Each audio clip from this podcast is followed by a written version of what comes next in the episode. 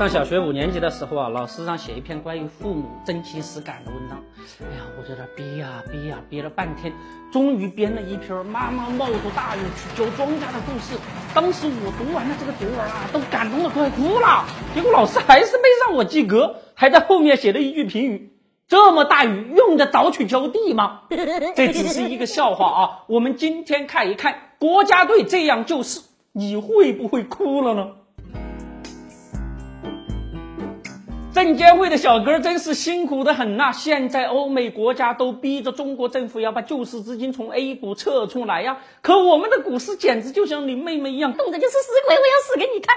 哎呦喂，把证监会的新闻发言人小哥给累的，经常半夜鸡叫，那股民也只能陪着围观了。可是，一觉醒来，所有的利好都被消化掉了。那 A 股的底部到底在哪里呢？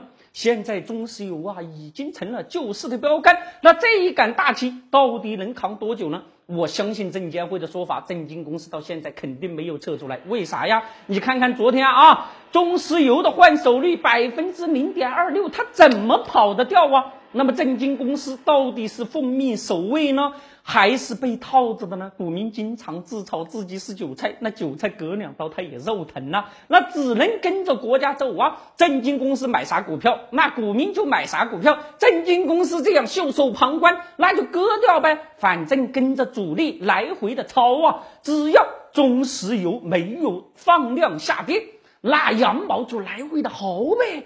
你看现在啊。只要证金公司不大把的往中石油里边砸银子，那大盘跌的就是稀里哗啦呀，它的救市成本越来越高，那看谁哭到最后。他心眼太实，你说当时放了五十只羊，你薅羊毛偏搁一个薅，薅的这家伙像葛优似的，谁看不出来？人们好奇一个问题：市场一天跌去几百点，证金公司为啥不出手相救，继续买入中石油呢？他们看来还不是时候呗？为啥呀？因为他们也不知道市场的底部在哪里。现在我们回过头来看看中石油，现在市盈率已经将近百倍啦，而国际油价已经跌到每桶五十美金以下，主力还整天拿中石油，这个假不假呀？那股民只能紧着中石油薅羊毛呗？难道还让他们当敢死队不成呢？证金公司的钱也是从银行借来的，怎么能够亏损呢？到时候谁负责呀？救世主从来都是人们生活在水深火热中的时候才出现的。现在我们回过头来看看，救市以来呀，很多股票都已经翻番了，那主力怎么可能继续拉，让散户真正的赚钱呢？哦，你们拿着百万现金，整天趴在电脑前看几根线线就把钱挣了，让官员大周末的加班去把 GDP 给搞上来，官员会同意吗？现在欧美的人呐，整天逼着中国政府把救市资金从股票市场啊撤出来，主力也正好借此看看市场中有哪些没有断奶，只有把那些薅羊毛的韭菜给割掉，市场所谓的真正底部才会出现。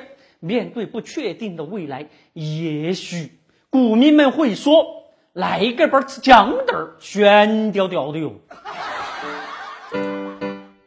我们还有一个微信公众号平台德林社，如果还想了解有趣、好玩、听得懂的经济学，那就在微信里搜文字“德林社”或者拼音“德林社”，点击关注即可。记住，不是德云社，是德林社，别设错了哟。